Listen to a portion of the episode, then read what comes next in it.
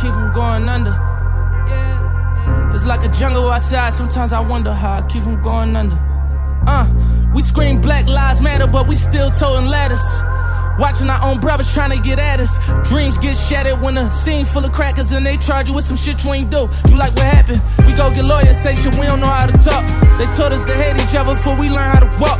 Mama taught you how to fight, fight, before she taught you how to write, right. And daddy locked down in the cell, can kiss you night, night. Monsters under the bed. Every night feel like a fright night. Coke fumes in the air. Mama holding on that pipe tight and you catch a contact. But never mind that. In the world where black is right. What's up, everybody? This is Keon Mears of the Northway, and today we'll be interviewing an athlete from out west. Um, he's a basketball player. His name is Othniel Spence, and he's an aspiring pro. And he's been through a lot out there, and he's done some great things uh, for the culture. And today, I just want to get his story and make sure you guys understand um, what he's doing. Um, so, how you doing today, bro? I'm good, bro. How you doing? I'm alright, man. I can't complain. Yeah. Um, so let's get right into this. Um, what was your experience like uh, going to school in Vancouver? My experience in Vancouver was definitely like culture shock a little bit. Uh, being out west, Yeah. uh, things are a lot slower compared to Toronto. Um, there's not a lot of, uh, I guess, busyness within the city. Mm-hmm. um, as well. Um, the diversity is different. So, uh, me being a black male, um, the diversity is a little different uh, Mhm. with just the population and the population density. Um, so, just kind of like getting out of my shell um, uh, as well. Just getting uh, when I was playing in Vancouver, playing at Simon Fraser University, um, it was a it was a good experience. Like I really enjoyed my experience, and I'm thankful for it. Um, but yeah, it was uh, definitely uh, out of out of my uh, my walk. Yeah, For sure. I understand, bro. Um, so while you were out there, um, you had some different experiences with racism, and like to Mhm. be totally honest, like I never thought in my mind, like, oh, like Vancouver, you could experience that that type of thing because we're in Canada at the end of the day. Yeah. and you know, there's a narrative that there is no racism in Canada. Um, so you had some instances where um, other students like keyed your car. So how was that? So that was that just just like you. That was a little bit of a shock for me. Mhm. Um, you know, I knew that racism was, is a thing in Canada for sure, um, and I didn't believe that false narrative. But at the same time, uh, it was interesting because I never would have thought that that would have happened uh, to me because I never really like made enemies with people in Mhm. Vancouver, and so when one day um, I was just getting ready to go up to a meeting and I walked outside my house and my car was just different. Like I just I saw that it was like scratched, and I was like, oh, like you know, like maybe you know I scratched it the other day or whatever. Mhm. So I walked up to it, but then I saw it was like actually like wording, and so it spelled like N I G R, and we all know the notion uh, like where that person, whoever keyed it, was, was going with, and for me, that was that was such a shock. Like I was standing there for about like five minutes, just like in disbelief, Mhm. just like trying to take it in, thinking I was dreaming, but like Mhm. it actually happened. Like I tried to rub it off, didn't work. I was like, all right. So I had to. I called my parents, and I was like, like, yo, mom, dad, like, I need some help. Like somebody did this. Somebody keyed the N word in my car, and they were telling me to like, you know, call the police, um, and just explain your case, and they should like send somebody over, right? Mhm. But for me, it was just um, a little bit confusing because I called the police and they they told me that this was a car mischief case. So Wow. yeah. So I was explaining to the operator on the phone. I was like, yeah. So I would like to file a report. Um, and they they were saying that you know, oh, someone keyed your car, and I was like, yes. Then they spelled the N word, and they're like, oh, okay, um, we're gonna put this under car mischief. And I was like, no, no, no, no. It's a hate. Let's let's let's let's say it for what it is. Yeah. It's a hate crime. yeah. You know? And um, she was the lady on the phone was just like, uh, no, like we don't really like do that. And I was just like, what do you mean you don't do that? Like this Mhm. is a hate crime. It's clear. And so like even arguing on the phone, I said, you know, could you could you at least send you know somebody to come down and like you know check it out, um, possibly you know ask my neighbors and investigate um, because she asked me if I had surveillance in my house, Mhm. and for me, I didn't have surveillance in my house, being a student, living very close to the school, I didn't think there was gonna be you know a crime Yeah. and such that I would have to record um, or have surveillance in my house, knowing the security. And so um, I told her like, oh, I don't have surveillance. Like I think I, I don't really have that, and I was just wondering if you could you send a detective or send a you know an officer to come and ask the neighbors, you know, if they have surveillance, to ask the neighbors if they have cameras, if they saw anything.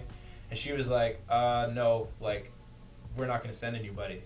And I was like, okay. So like for me, like at that moment, like I'm already feeling distraught. Like I'm already um, feeling like betrayed um, by the community. I'm feeling not. I'm not feeling safe in where I am Mhm. because somebody knows where I live, and they also know what I look like. Um, and so for me, I'm like, oh, like my safety is definitely um, at stake Mhm. Can you please send somebody to help me just make me feel secure in the sense that you are doing something in order to solve the issue Mhm. and with them saying no um, for me it was like okay so the people that are sworn to protect are not protecting me Yeah. so now i feel like my back is against the wall um, and so during that time like i had a rough time just like trusting others as well as just like always having like eyes like just eyes on, my, on the back of my head just like always just looking around like viewing the environment Mhm. um, seeing what people are there what type of people are there if i'm getting any weird looks and there was like a point where I was like staring out my window for like, you know, when I was home, just staring out my window, Yeah. seeing if anybody's, you know, coming up my car or looking at my car different or something like that. You know, like just, I was like looking out, I was like, ready to pounce. Yeah. But unfortunately, we didn't catch the dude or female who did it, um, and so that was that was like probably pretty frustrating. Mhm. But I got a whole ton of support um, from friends and family um, and teammates and some staff members at SFU.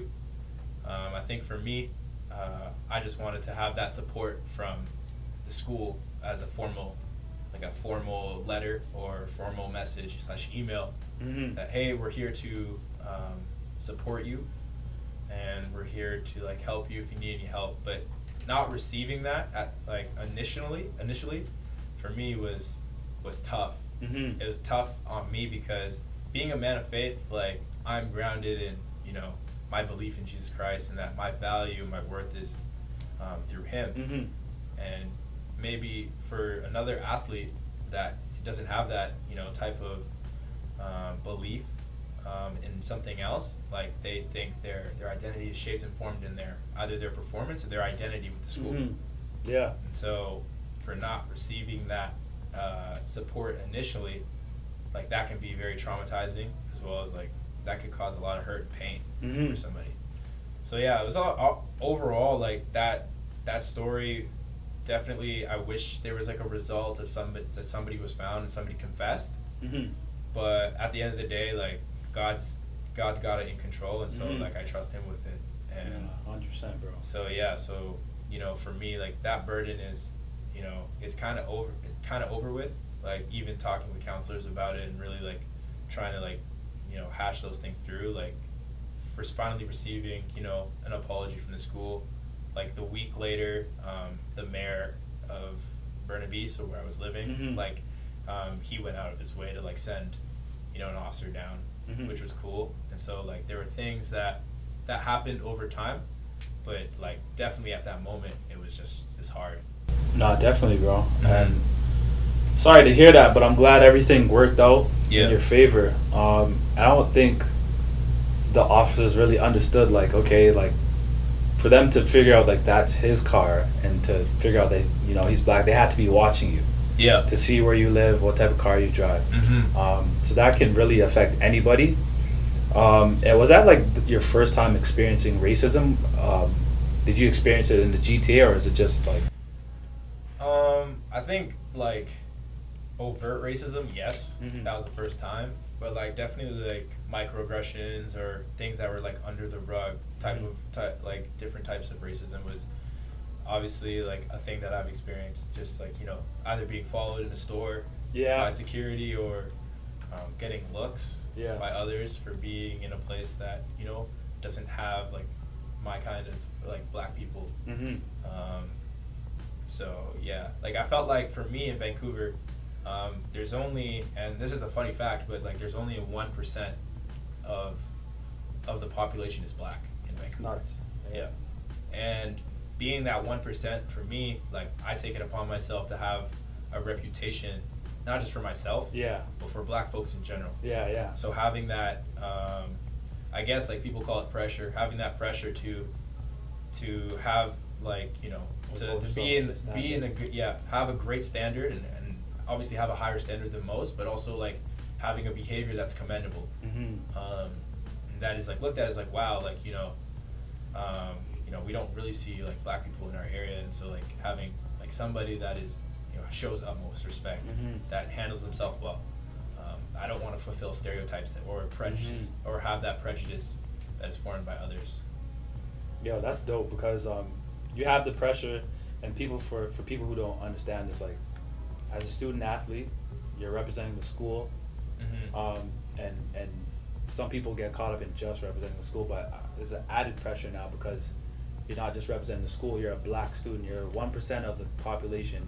Yeah. So any little thing you get caught doing can be like, this up. is black people. yeah You know what I mean? So like Mhm. for you to have that awareness and that pressure, like I commend you for even like withstanding that. Um, with that said, like um, this this I like this this is a crazy thing. Like your school um, had a history. It was it, was named the Clansmen. Yeah. Um, then they reduced it to the Clan. And you know, a lot. You said a lot of in the off camera. You said a lot of your athletes were ridiculed for that name Yep. when you would go play against other schools in the states yep um, and it kind of like I guess uh, motivated you to start a petition to change the name, and you got it done. So like, what went into that, and, and like, what was your experience with that? uh, like I think, yeah, like my experience for that was definitely something that I've never like have like have happened to me before. Um, in a sense where I was driven for change, and I was driven for um, like institutional change, Mm-hmm. um, and seeing that you know, um, seeing like the Black Lives Matter movement, and seeing like the killing of George Floyd, and um, and the other people that were also like you know unfortunately like murdered by police. Mm-hmm. It really it really showed it really showed like woke up something within me that like I need to lead something that I've always believed in. And so I've already I've had this belief of the name change for about three years, mm-hmm. and so I wanted it to be executed before I left. And so uh, me and my friend Marie really started this petition and really started this movement towards the name change and getting like the student athletes involved, coaches involved, even staff members at the school. Mm-hmm. Um, and so for me, uh, this all started in, I want to say March, March or April. And for me, I'm finishing exams. I'm also starting summer school. So I was in summer school. I'm in summer school. I'm aspiring to go pro. Mm-hmm. And I'm trying to carry on this name change. And so for me, there were days where I would sit at my desk from like 9 in the morning to like 5 at night, just receiving like phone calls or sending emails um, or having interviews. Wow. Um, and so for me, like that was a big burden. Um, let, it left me like emotionally exhausted. yeah. Um, it left me like mentally exhausted. Mhm. And so uh, for me, like just being in that spot, um, really like asking God for, for the love and support and the and the energy and the strength to continue on with this fight. Um, and it was definitely tough. Mhm. Like there were days where like I was like, man, like I don't even think this name's gonna be changed. Like I Mhm. don't think that the president's really gonna sign on this. Mm-hmm. I don't think that you know I'm doing enough, or I don't feel adequ- inadequate. I feel inadequate. I don't feel like um, my value is there, um, and so there's a lot of people that really s- spoke out and encouraged me to continue and to press on. You know, and um, for me, like I saw like the people that were against the name change, and I Mhm. saw like the people bringing up their conversations, and it was mostly. Um, folks that didn't understand like my perspective as a black man. Mm-hmm. Like imagine yourself being a person of color and you are carrying this name called the Clan and let's say your family has a history of encounters with the Klan, Mm-hmm. right? Mm-hmm. This is tough, right? That's that's tough to take on because now like your family's like not just like not ridiculing you but criticizing you for being at that school Mhm. criticizing you for your like your worth and your identity with that school And so there is an extra burden that students of color have to carry with that name alone. Mhm. Being in the airport and explaining it to a random person, or being Oh wow. yeah, or even showing up to a game. So, my first uh, NCAA game, we were playing in Seattle. My first NCAA game. Before uh, we got on the court, we were watching the game before, and a dude came up to me and he's like, "Oh, like what team are you?" And I was just like, "Oh, like Simon Fraser." He's like, "Oh, what's your team name?" And I was like, "The Clan." And he was like, "Oh, like we don't do that here." and like for me, I'm like, all right, so I already got the pressures of playing my first game. Yeah. I'm nervous Yeah. right? And this guy just comes out and just says that, and I'm like, you're right. You know, like you're right. I'm not. I'm not arguing against it because this name shouldn't be this name. You Mhm. know, because it's it obviously it has an origin, like a Scottish origin behind it that means um, like a family or a close knit brother or sisterhood. Um, but at the same time, it's been weaponized. Mhm. You know, it's been weaponized against people of color, especially. Yeah. And so, for students of color at the school, I'm just like, man, this is this is definitely like a trigger. This is a trigger for trauma, Mhm. trigger for pain. And so, like my speculation is with this name change, and it did happen by the way, with this name change, um, I really see the school's dynamic and diversity changing. Like I see students of color coming to the school more that are athletes. Oh, that's amazing. You know, like I see this is my vision for the school because I see that there's gonna definitely be like more student athletes that come with the name change because coming from the states and you're on a visit and you love the school but Yeah. their name's a clan, you know, like it's like oh I can't. different over there in the Yeah, states. it's Racism different. is. Racism's different. Yeah. And so being Canada's only NCAA school, having that name, you're not making a good reputation Yeah. for yourself. You Hundred know? percent, bro. So yeah, so Nah, that's dope, man. I fully understand that, bro. Um, in doing all these things, did you face any type of backlash from like any students? I know you faced the, the your car being keyed, but um, you faced was was there a lot of support around it? Uh, there was a lot of support, but there was also like students that were against it.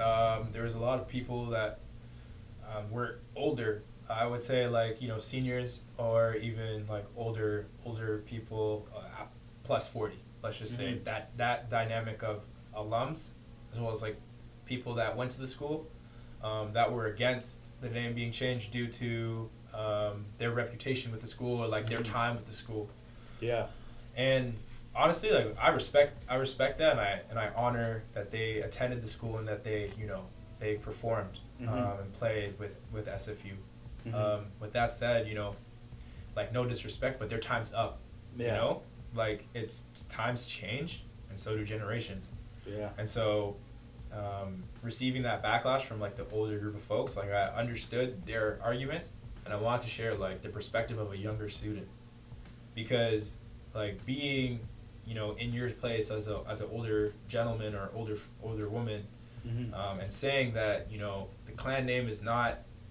racist it's not it's not uh, clan with a k like it's Mhm. not this it's not that and i'm like yes but put let me put you in my shoes now Mhm.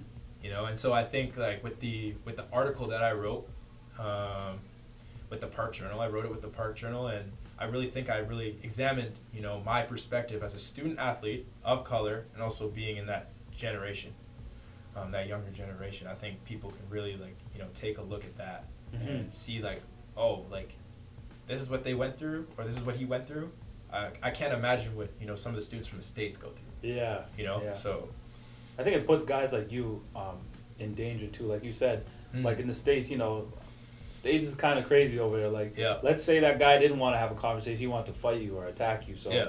I feel like this is this was very necessary, Mm-hmm. um, and that's amazing, bro. So, like, I know this obviously, like as you said, it was very hard emotionally. It's very tough. Like, what got you through these times? I know you're a man of faith. Like, um, was it God? Did you have mentors? Did you have people pouring into you? Like, Mhm. how was that? So I had like all of it. I had I had the Lord um, that I was going to, um, but I also had support from from my brother, as well as like family members and close friends. And I had a couple mentors that were really just speaking into like this name change and speaking into you know God was really trying to use me to like leave a legacy Mm-hmm. at SFU.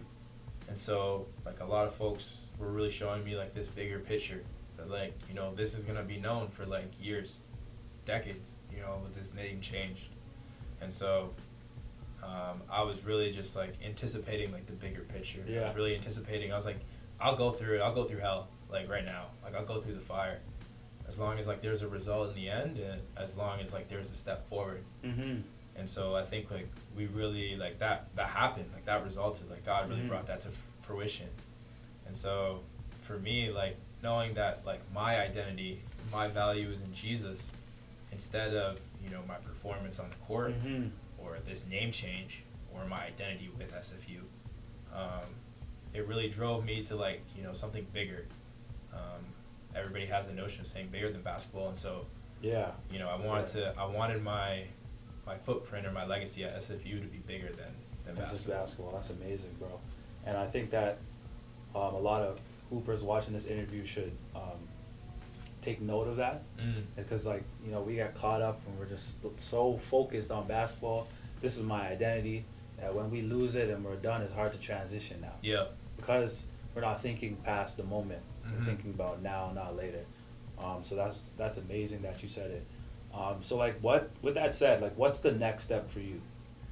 I think the next step for me, uh, is definitely I'm aspiring to go pro and play overseas in Europe. Um, outside of that, I'm looking into going into teaching as well. So um, after like, after pro, I'm gonna be going to teaching. Um, so typically like social studies, sociology, um, and possibly counseling. Um, just trying to be you know like that leader uh, for for especially like black athletes, black Mhm. black black kids. Um, Mhm. Trying to show them that you know like you are worth so much more than what the world says you are. Mm. Even even now, you know, Mhm. We're really growing to that step of, of really showing like equity and equality in our fight for that, but also just investing.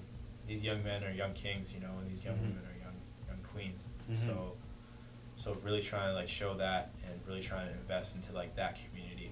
That's amazing, bro. That's amazing. It's something, especially growing up, obviously as two black men, like Mm-hmm. we don't address emotional and mental pain, and Yeah. trauma. Yeah. Kind of like taught to like just sweep it under the rug. So, um, again, bro, I just want to commend you for what you're doing. Appreciate Um, that. You have our full support. Um, with that said, like, where can people get in contact with you? How can they support what you're doing? Well, like um, you guys can support me. Uh, the, the the name has changed, so Yeah. the support the support was there, and I thank you guys for that. Um, but you guys can follow me on Instagram at Othniel Spence, so O T H N I E L, um, as well as Twitter. Um, and you can you can find me on Facebook as well. So Mhm. Yeah, hit me up on that. All right, man. That's dope, bro. Appreciate you coming out here today and, and, and letting the world know about your story. Yeah, appreciate that, Um, brother. Make sure you guys go subscribe on YouTube. Um, the website's dropping soon. Um, let everyone know about the Northway. Let everybody know about Othniel. Appreciate you guys tuning in, man. That's dope, bro. Awesome. Yeah. Thanks, bro.